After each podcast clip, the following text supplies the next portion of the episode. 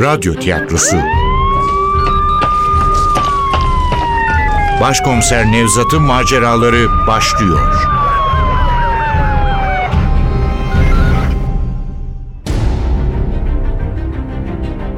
İstanbul Hatırası. Eser Ahmet Ümit.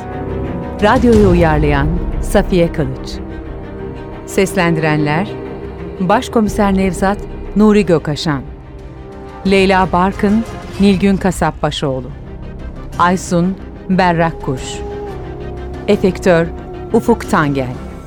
Ses Teknisini Can Erdoğan. Yönetmen Aziz Acar. İstanbul Hatırası'nın önceki bölümünde.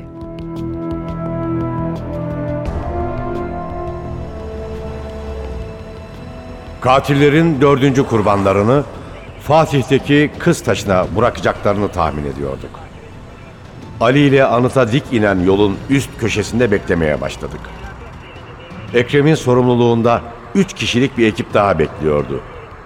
Gözümüze ıssız caddede önündeki iki tekerlekli çöp toplama arabasını güçlükle itekleyen ince uzun sanki yüzünü gizlemek istercesine başındaki koyu renk kasketini iyice yüzüne indirmiş bir adam takıldı.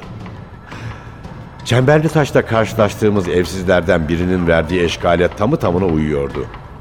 Adamın iteklediği el arabasının taşıdığı büyük çuvala takıldı gözlerim.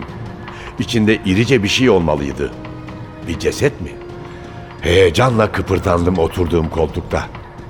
Sessizce adamın uzaklaşmasını bekledik. 10 metre kadar uzaklaşınca Ali'ye Ekrem'e haber ver hazır olsunlar diye fısıldadım. Ben de silahımı kılıfından çıkarıp namluya kurşun sürdüm. Sonunda katili bulmuş muyduk? Boğazımı kuruduğunu hissediyordum. Silahı tutan elimin hafifçe titrediğini fark ettim. Kasketli adam kız taşının önüne gelince birilerine görünmekten korkuyormuş gibi önce sağına soluna bakındı.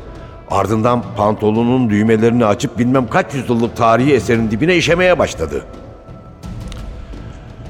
Adamımız o değildi. Arayan Zeynep'ti.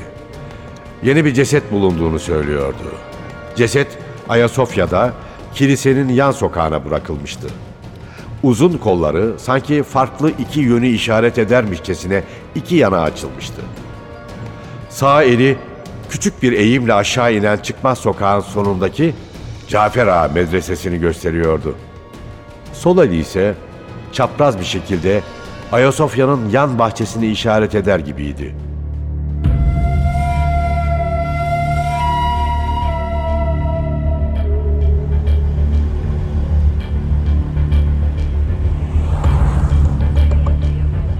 Ayasofya'nın karşı köşesinde bekliyordu Leyla Barkın.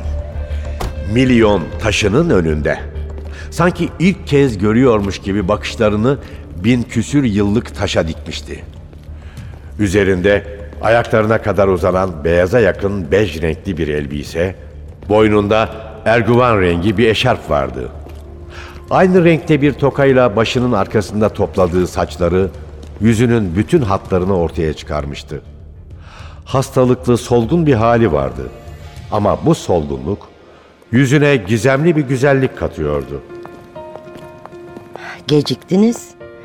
Romalılar ülkelerinin sınırlarını bu taşa göre ölçüyorlardı. İngiltere'den Mısır'a kadar ülke toprakları bu taşa olan uzaklıklarına göre hesaplanırdı. E, tabii sadece bu sütun yoktu o zamanlar. Tanrıça ve imparator heykelleriyle de süslüydü burası. E, yoksa biliyor muydunuz? Annemle sık gelirdik buralara. Caddenin alt tarafında Alemdar sineması vardı. Hemen yere batan sarnıcının karşısında. Annem onunla Ayasofya'ya ya da Topkapı Müzesi'ne gelirsem sinemaya götüreceğini söylerdi beni. Önce bu tarihi mekanlardan birini gezer, ardından da Alemdar sinemasının simit gazoz kokan salonunda günün popüler filmlerini izlerdik. İyi bir anneniz varmış. Yürüyelim mi? Yürüdük. Yaklaşık 1500 yıllık mabet bütün görkemiyle dikiliyordu taze sabah güneşinin altında. Tuhaf şey, önü bomboştu. Ne ardı ardına sıralanan otobüsler vardı, ne insan kalabalıkları. Sanki beklenmeyen bir rüzgar sürükleyip götürmüştü onları bir yerlere. Ne düşündüğümü anlamış gibi gizemli bir gülümseme belirdi Leyla'nın dudaklarında. Bugün bizim günümüz. Ayasofya bugün sadece bize açacak kapılarını.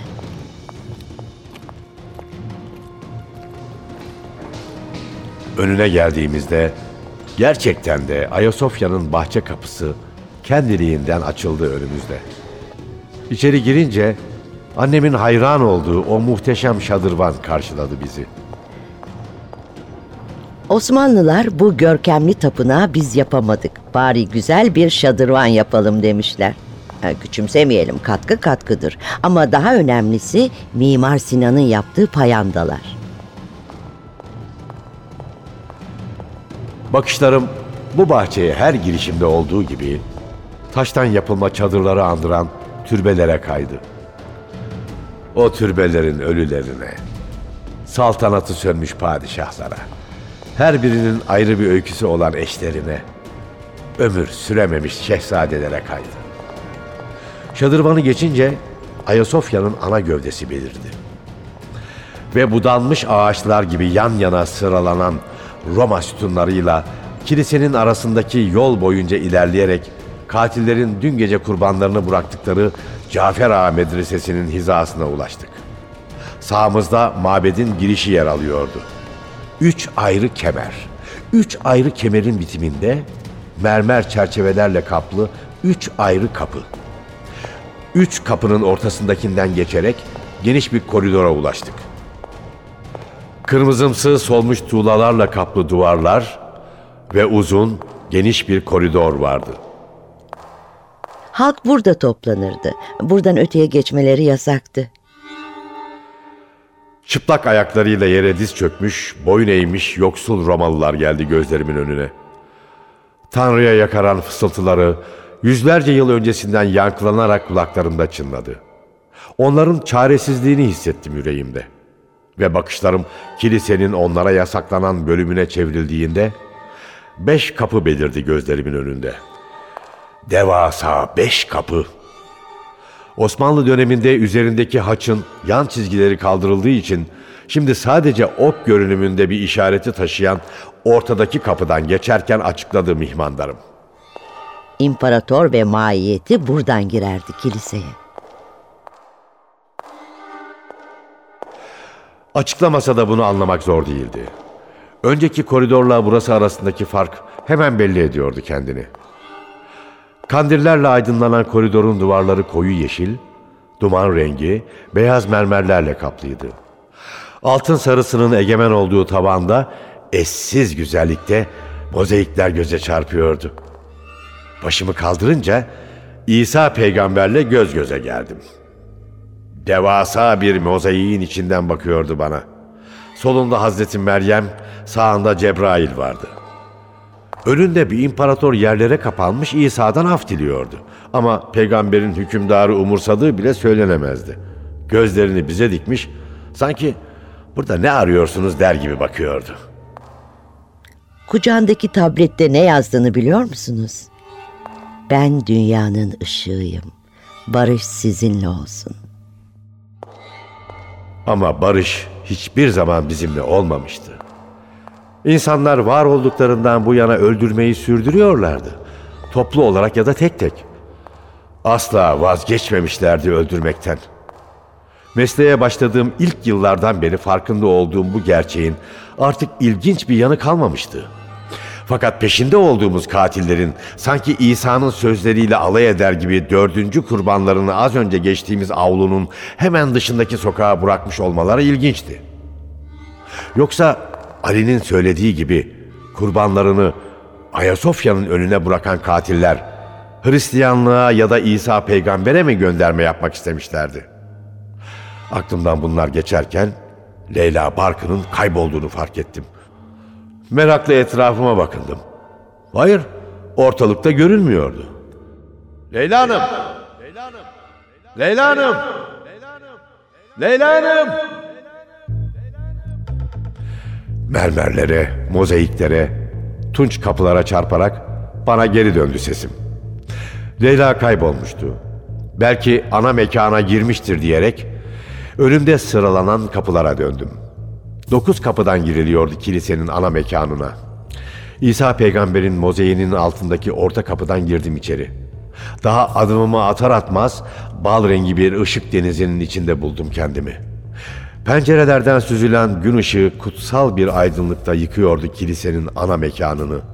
Sütunlar, freskler, mozaikler, çiniler, mihrap, ayetler, hatlar, minber, mahfil yani mermer, taş, ahşap, cam, altın, gümüş, bakır ve demirden yapılma ne varsa sanki canlı varlıklarmış gibi ruh kazanıyordu gözlerimin önünde.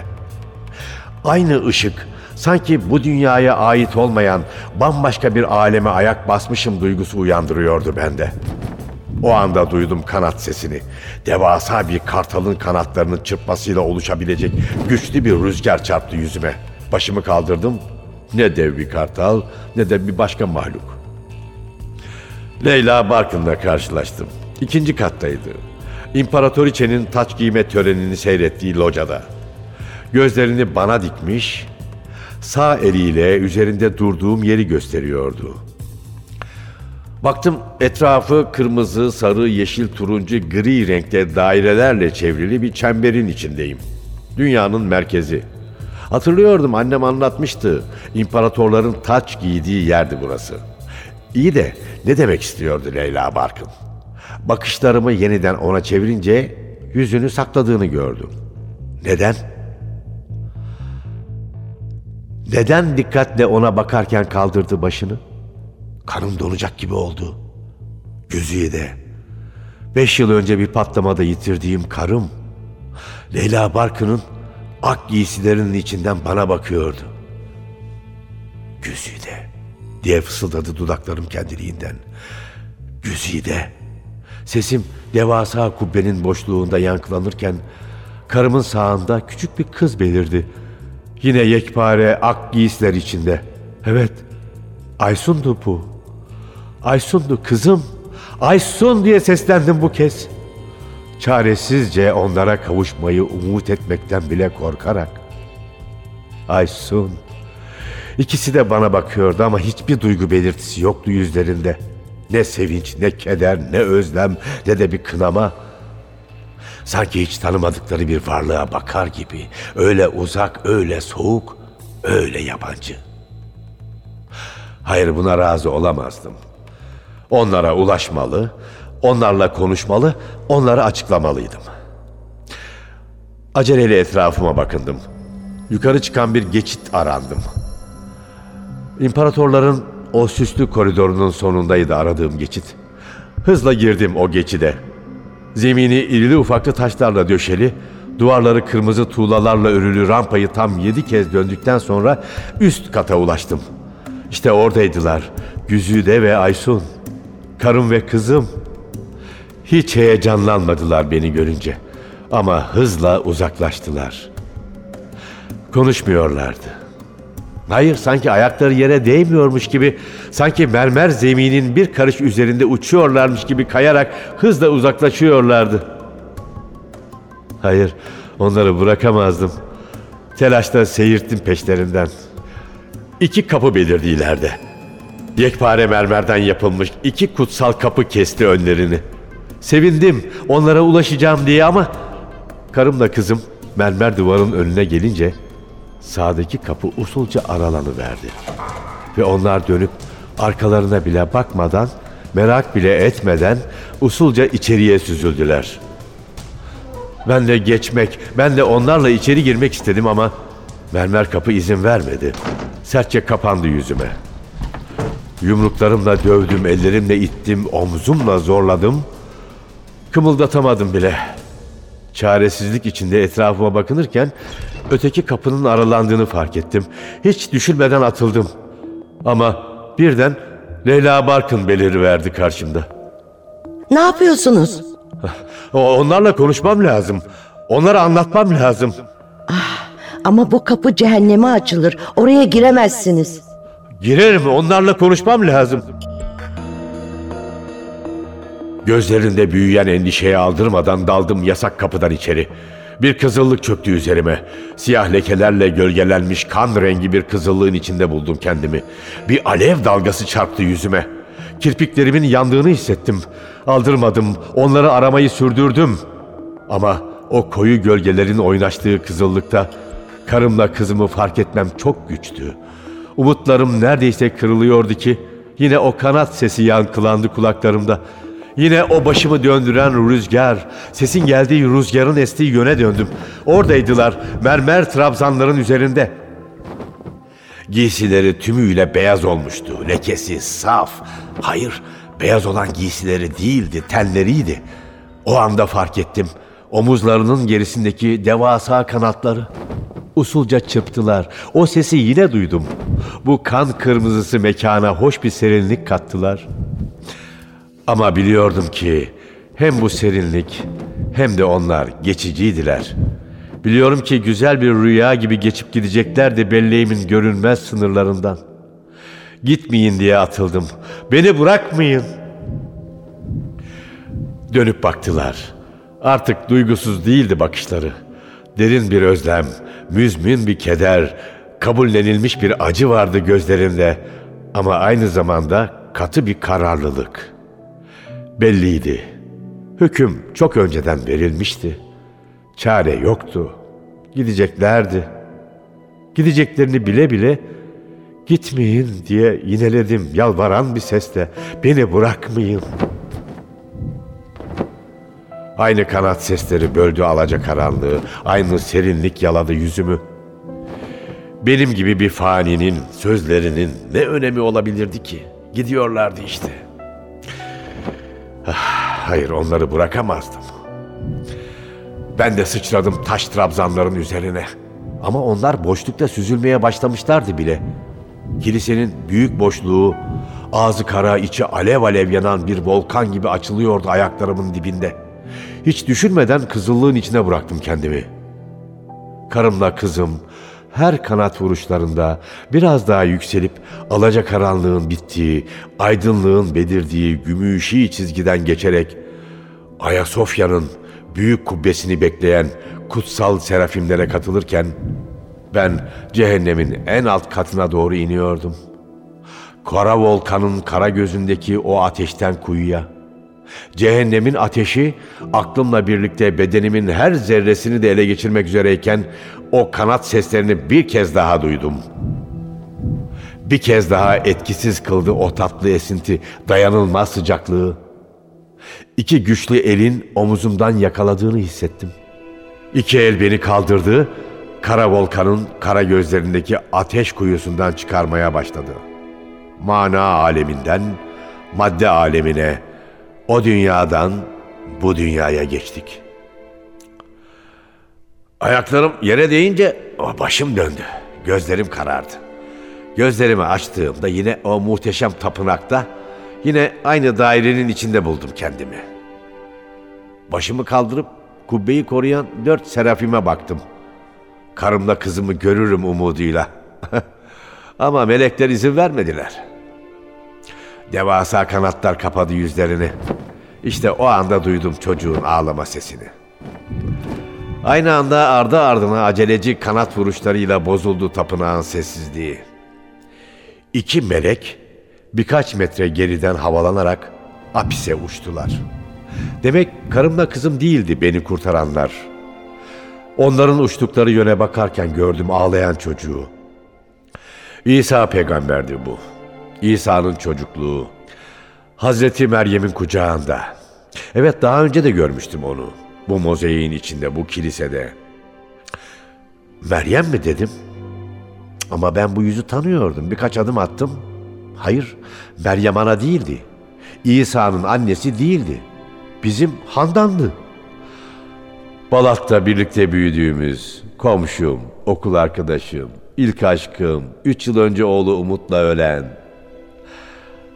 Umut. Bakışlarım İsa sandığım çocuğa kaydı. Tam Umut'un öldüğü yaştaydı.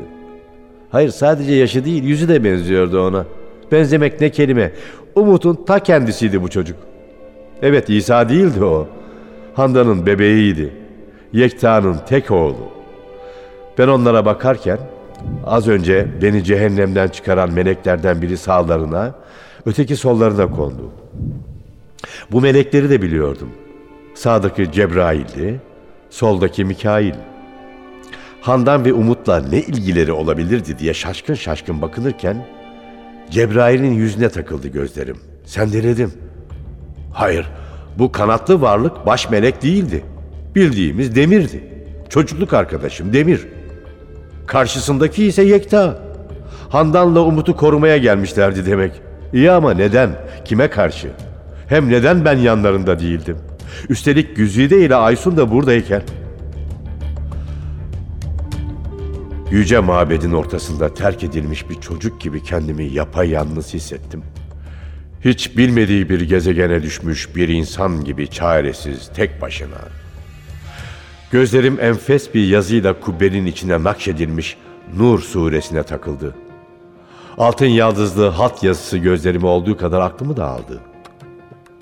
Eğer o kanat sesini yeniden duymasaydım, boşlukta durduğumu aldırmadan o harfleri sonsuza kadar izleyebilirdim. Ama ardı ardına çarpan kanatlar yeniden altı kanatlı serafimlere çevirdi bakışlarımı. Hala yüzleri kanatlarıyla kaplıydı. Acaba hangileriydi karımla kızım diye düşünürken birinin kanatları çözülüverdi ve Aysun'umun incecik yüzü çıkıverdi ortaya. O kadar yakından bakıyordu ki gözlerindeki sarı menevişleri bile seçebiliyordum. Babacığım. Onun sözleri bütün sesleri susturdu mabette. Melekler kanatlarını usulca kapatıp kutsal köşelerine çekildiler ve rüzgar başladığı gibi dindi. Ve beni yükselten girdap uçan bir halı gibi aniden çekilince altımdan bir an boşlukta yüzer gibi öylece kala kaldım büyük kubbenin ortasında. Tutunacak bir dal gibi kızımın gözlerine baktım ama yine kapanmıştı kanatlar. Parlak tüylerden başka bir şey göremedim. Güzide'yi aradım yoktu. Sadece parlak tüyler. Melekler umudunu kesmişti benden. Bu sanrı belirince zihnimde taş gibi düşmeye başladım aniden. O kadar hızlı düşüyordum ki etrafımdaki nesneleri göremiyordum bile. Sütunlar, freskler, mozaikler, çiniler, mihrap, ayetler, hatlar, minber, mahfil yani bu tapınağı tapınak yapan ne varsa hepsi eriyip belirsiz renklere, şekilsiz nesnelere, tuhaf bir ışığa, bir tapınak hayaletine dönüşüyordu. Biliyordum artık beni kurtarmaya ne melekler gelecekti, ne karım, ne kızım, ne de arkadaşlarım.''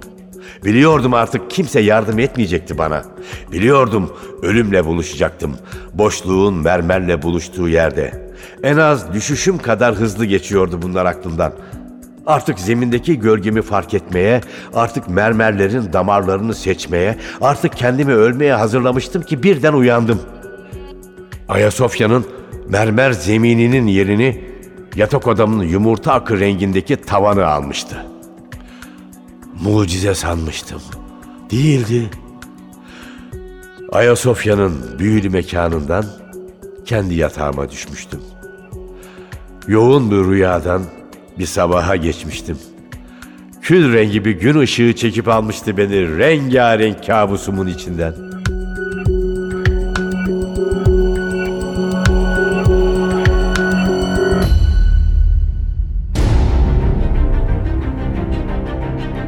İstanbul Hatırası. Eser Ahmet Ümit. Radyoyu uyarlayan Safiye Kılıç. Seslendirenler Başkomiser Nevzat Nuri Gökaşan Leyla Barkın Nilgün Kasapbaşoğlu. Aysun Berrak Kuş. Efektör Ufuk Tangel. Ses Teknisini Can Erdoğan. Yönetmen Aziz Acar